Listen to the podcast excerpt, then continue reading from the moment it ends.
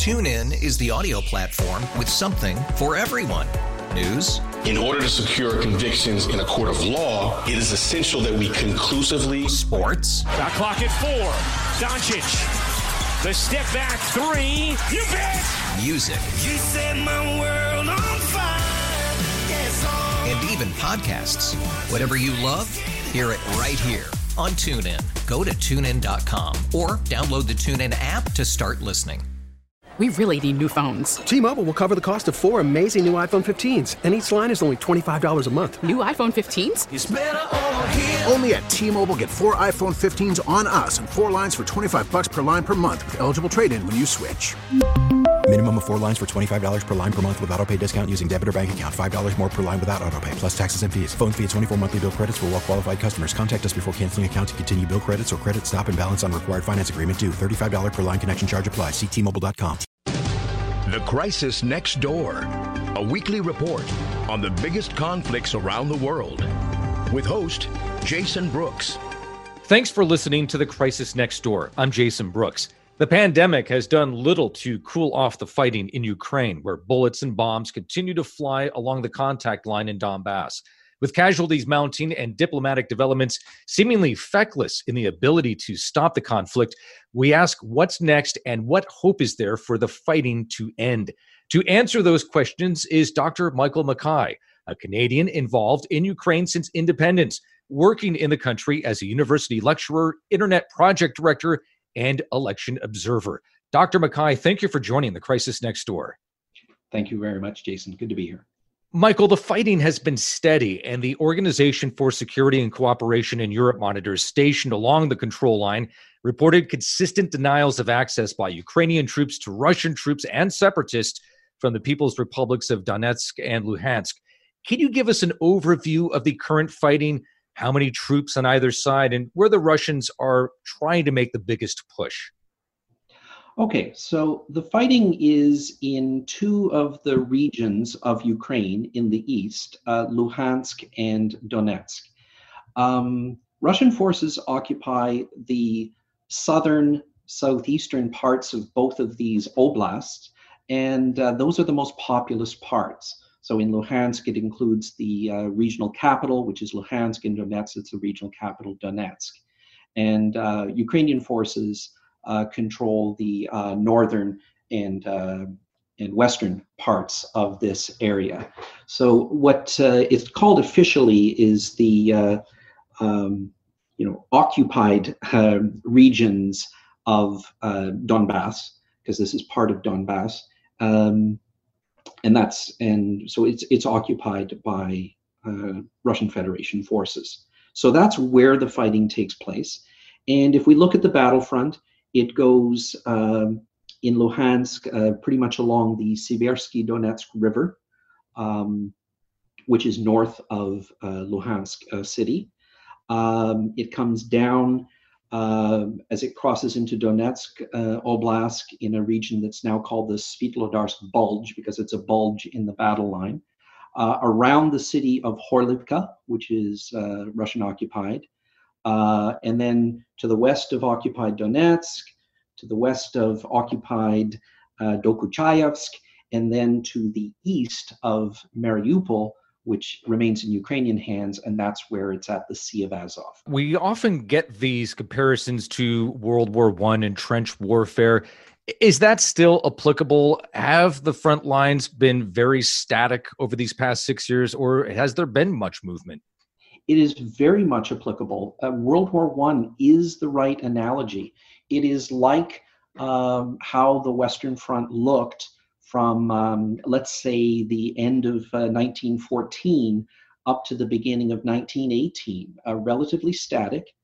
Um, trench warfare with fortifications, so very much like that.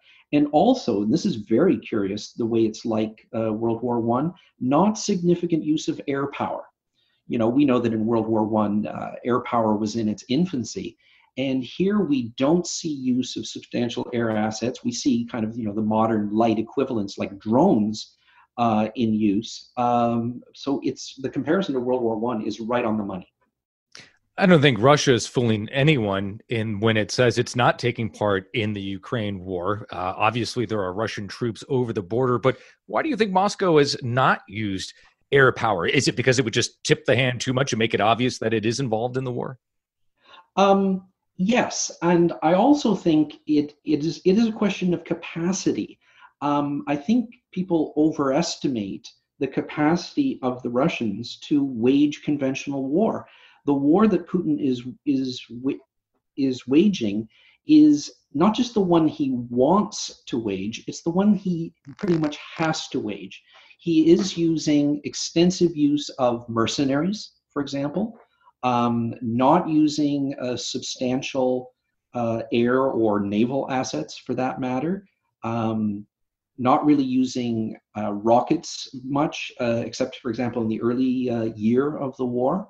Uh, so I think people need to realize that this war is is the war that Putin can fight. You know, is there still much in the way of uh, Russian armaments and men flowing across the border? Uh, how is Moscow supplying the separatists in eastern part of Ukraine? It's it's substantial because there is no source of armaments within this area. All of it comes from the Russian Federation.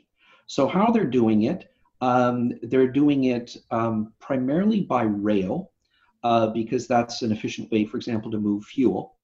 Uh, so, rail. They are using military convoys, uh, especially over the border between Rostov and the southern part of Donetsk. They usually do night convoys across the border, which they exclusively control. And they also supply their army with what they disguise as humanitarian convoys. They've uh, sent just under 100 of these since uh, late 2014. Um, and these they drive across the border, usually into Luhansk Oblast, for distribution from uh, Kryvyi and Luhansk uh, to their troops there. So the Russian forces are entirely supplied uh, with uh, weapons and ammunition and fuel from the Russian Federation. This has obviously been a tremendous stress on Kiev. How are Ukrainian troops faring in the field? How well supplied are they right now? And how is manpower? Are, are they able to bring in new troops and rotate out in order to maintain uh, proper motivation and health of their troops at the front line? Mm-hmm. Well, um, Ukraine now has a standing army of a quarter of a million active members. And on the Donbass battlefront, there are anywhere between uh, 30 and 50,000 uh, Ukrainian troops at, at a time. Um, it's organized by the Ukrainian army as what's called the Joint Forces Operation. Now, the Ukrainian army does have conscription, but all the soldiers in Donbass are volunteers. So there's only service on the battlefront to volunteers. Um, and uh, I would say the morale is relatively high because don't forget these soldiers are defending their homeland. You know it's it's a point of they would be fighting no matter what. Now you mentioned supply. They are overwhelmingly supplied domestically. See uh, ukraine has and especially now a very well developed defense armament industry. Um, there is a state conglomerate that co- coordinates all of this. So if you look at the um, weapons and ammunition and uniforms and so on that the uh, Ukrainian soldiers have, it's almost entirely uh, from domestic sources. How critical is that, given that there has been a reliance to some degree on the West and the U.S. for aid? Uh, how important is it for Ukraine to be able to supply itself to maintain that fight against the Russians? It's it's essential. Um, I would say that what the way it's worked out is that the aid from the West has been not a telling factor on the battlefield. What it's done is been a huge support to morale because it shows that the West is on Ukraine's side. So, for example, um, let's give an example of this. Uh, the U.S. authorized um, the sale of uh, Javelin um, anti tank guided missile systems to Ukraine a couple of years ago. But these missiles are not authorized to be deployed to the battlefront. uh, except in extreme circumstances and basically with the say so of the Americans. So, what are the Ukrainians using? Well, they're using domestically produced ATGMs like the Korsar and the Stugna P, and they're using these regularly. So, these are produced in Ukraine. So, we might call the Javelin a fifth generation, but the Korsar is like a fourth generation, and Stugna P is a, a simpler uh, portable type of ATGM, but they're used very effectively. So, it's important that Ukraine get this Western support. Um, but in terms of the battlefield, it's it's about morale, it's about support. But in terms of effective defense of Ukraine, it is Ukrainian soldiers defending Ukrainian land almost entirely with uh, Ukrainian produced uh, ammunition and weapons. And speaking of Western support, getting reports that the Pentagon told Congress that Kiev hit key milestones on institutional reforms, so it should get an additional $125 million in military assistance, including patrol boats, mobile radar systems, ambulances, and communications gear. Uh, how critical will those supplies be? And in particular, are there certain aspects of the war in which those supplies will help the Ukrainians? I think really the the key issue i think is the finance it's the amount of money that it is and that is where ukraine um, needs a lot of help i mean they are spending anywhere to 5 to 6 percent of their gdp on defense now which we know is uh, you know and that's that's in the neighborhood of of what for example the united states makes and it's certainly far above what any other european power spends on defense and this is from a country that is the poorest or second poorest country in Europe. Um, so it's a substantial, um, you know, outlay. Um, so I think it's it's the money. Uh, in terms of what the actual supplies are, I think they are uh, important. The uh, island class patrol boats, uh, there are two in service already, and now it, it, looks like more have been approved. That's really important for what Ukraine is trying to do um, on the naval front. They're building a what they call a mosquito fleet. Now they have their own uh, domestically produced gunboats. So you know we I don't want to make it seem like Ukraine is this you know mere recipient of aid. In fact, they have these newly produced uh, Gyurza M uh, gunboats, which come from a shipyard uh, near Kiev, and that's what they're deploying uh, to Odessa. Um, two of them, by the way, were the one, ones that were captured uh, in the battle in the uh, Black Sea um, a year and a half ago. Uh, so they were subsequently um, released back to Ukraine. So uh, two of the of the ones that captured were these modern uh, Ukrainian-produced gunboats, and then another was an older tug. Uh, so I think it's important that this uh, aid becoming uh, for the United States, um, but I think it's mostly in the issue of finance. Michael, is Russia still blocking Ukrainian movement through the Sea of Azov and Black Sea? Yes. And this is mostly economic warfare um, because what it does is it cuts off Mariupol and Berdyansk, which are the two Ukrainian ports on the Sea of Azov. So it, it amounts to restrictions, it's, it's delay. And of course, in the whole world of international shipping, uh, delay is, you know, it's, it's death to, uh, to the economy of moving this. So it's, it's a way of uh, starving the economy uh, in the whole Sea of Azov region. Do you think it's Putin's strategy to keep the Ukrainian army engaged and mire the country in instability, economic instability? Or does it hope to carve out more territory for the breakaway regions or even go farther and claim out more of Ukraine for itself? I think it's both. Uh, it's important for Putin to present Ukraine as a failed state, um, which it's constantly doing. Um, but they've always been attempting to take more land. I mean, what is the point of uh, the daily bombardments that are not accompanied by, for example, infantry movements? So, you know, they're not directly trying to take land. The, answer is provocation, right? To try to um, to stir things up. To yes, as you say, keep the Ukrainian army engaged, but to be prepared to exploit um, any weakness. You know, it, they're forcing the Ukrainians to remain engaged, to remain stable, to hold the line, which is um, like 470 kilometers long. Um, and it's it's fortified at every point because it's under attack at every point. Michael, what's your take on Ukraine President Volodymyr Zelensky? His predecessor, Petro Poroshenko, never got anywhere with Moscow and increasingly grew frustrated, while Zelensky was seen as a potential hope to end the war when he was elected in April of 2019, yet it doesn't seem anywhere closer to ending at this date. Yes, because he, he came with a platform of peace and ending the war, but there was nothing behind this platform. There was there was no mechanism of how to do this. Oh, I will talk with Putin. But and for example, that happened uh, in Paris uh, at the end of last year. But the result was the same as before. It was no different than under Poroshenko. There was a declaration, um, and there, but there was no follow through, and this continues to be the case.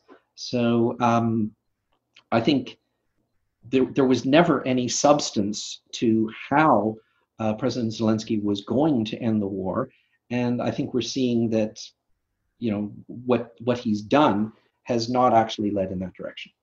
Political opponents of Zelensky has accused him of being willing to sacrifice Ukrainian sovereignty and independence. Are those unsubstantiated accusations, or are they on point? They are on point. Um, uh, President Zelensky uh, agreed with practically no consultation to sign a declaration that has been known as the Steinmeier Formula. And what this was was a stripped down version of the Minsk Agreement. It basically ignored the parts of the Minsk Agreement that were uncomfortable for Russia, like removing foreign troops, like uh, returning control of the international border to uh, Ukrainian and Russian control, like giving OSC monitors access. Uh, it stripped away those and just left a couple of things. One was there should be elections in Donbass and um, and that Ukraine should withdraw from specific areas of Ukraine.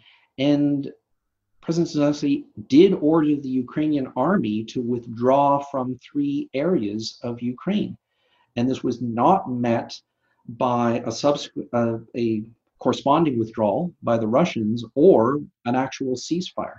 So it since he literally gave up Ukrainian land, I think the critics are correct to say that he gave up sovereignty and territorial integrity.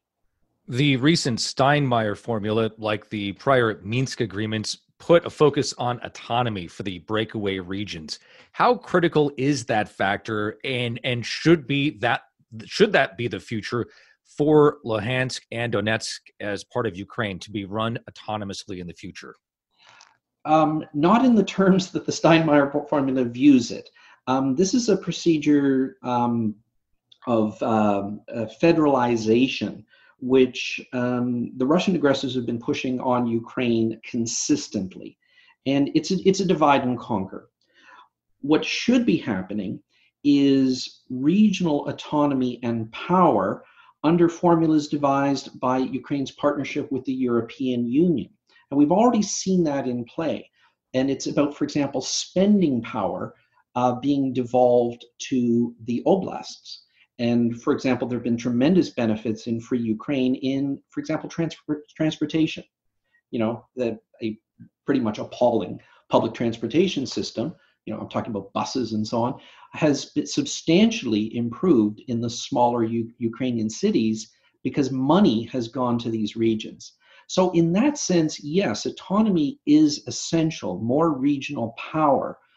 But what the formula of um, the uh, from from Steinmeier uh, is saying is well, let's actually have elections and recognize these representatives of the so-called Donetsk People's Republic and Luhansk People's Republic as being actual representatives of the region, when in fact they are proxies for the Russian occupation regime. So it's kind of it's it's serving the Russian agenda, but it's not actually serving uh, the agenda of reform in Ukraine. Michael, Russia's been hit with sanctions over the war in Ukraine. Are they having any discernible effect? And does Putin view the sanctions as a small price to pay in order to keep Ukraine from joining NATO or the EU? I think substan- uh, sanctions are a real pain for Putin. Uh, if they weren't, he wouldn't keep talking about them. He wouldn't keep trying to have them um, lifted. So on the one hand, he presents the uh, the face of oh, sanctions have no effect on us. We don't care about them. Uh, Western powers are wasting their time. But the other time, he works. On the other hand, he works extremely hard um, uh, to get them lifted. Uh, for example, um, the uh, Parliamentary Assembly of the Council of Europe, to its great shame, uh, lifted sanctions on Russia and allowed them to participate in this international human rights body. So, uh, you know, and this was a great victory for the Russians that what, whatever they want, they want to see sanctions lifted without having it any impact on their aggression in Ukraine. Do they have an economic effect? Um, and the answer is yes. The sanctions are quite light um, compared to what they should be, but they still have a substantial effect on um, the Russian economy. And for example, we can see this um, exacerbated in current conditions where oil and gas revenue has declined dramatically for Russia um, because of basically the spat they got into with Saudi Arabia. And this, so that and sanctions means the ability uh, that Putin has for aggression in Ukraine is curtailed. Six years into war, is it realistic for Ukraine to dream about NATO or EU membership? Absolutely. In fact, these aspirations are constitutionally embedded uh, in Ukraine. The timeline is, of course, what people um, always wonder about, but the, the groundwork is there. You know, in a sense, all of this got started with the EU Ukraine Association Agreement.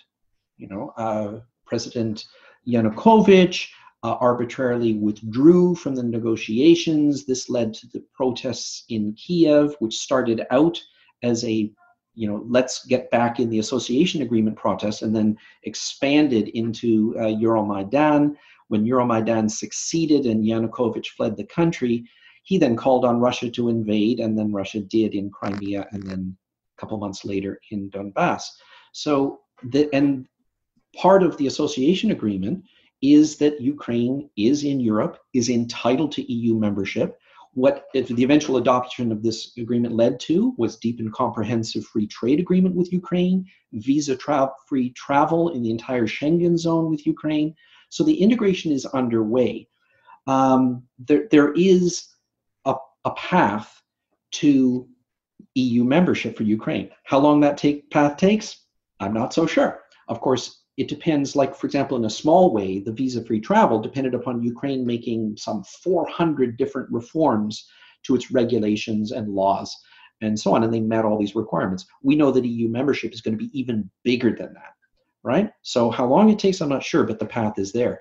And as for NATO, well, uh, in a, another sense in which this all started was in 2008 when the membership action plan was not extended to Georgia and Ukraine, um, largely as a result of German and French pressure, because at the time the United States was in favor of this.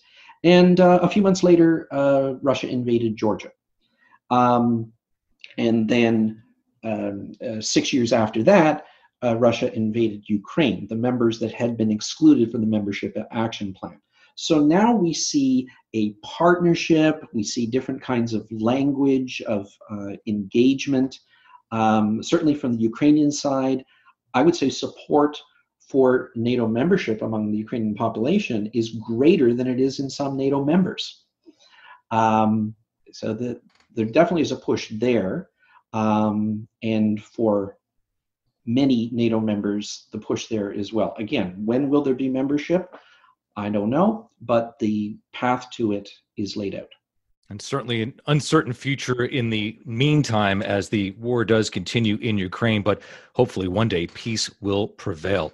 Uh, Dr. MacKay, thank you very much for joining us here today on The Crisis Next Door. Thank you very much. We've been joined by Dr. Michael MacKay, a Canadian involved in Ukraine since independence, working in the country as a university lecturer, internet project director, and election observer. Thanks for listening to The Crisis Next Door. I'm Jason Brooks. Till next time. The Crisis Next Door with host Jason Brooks is produced weekly. If you have any thoughts for Jason, email him at tcndpodcast at kcbsradio.com. Again, that's tcndpodcast at kcbsradio.com.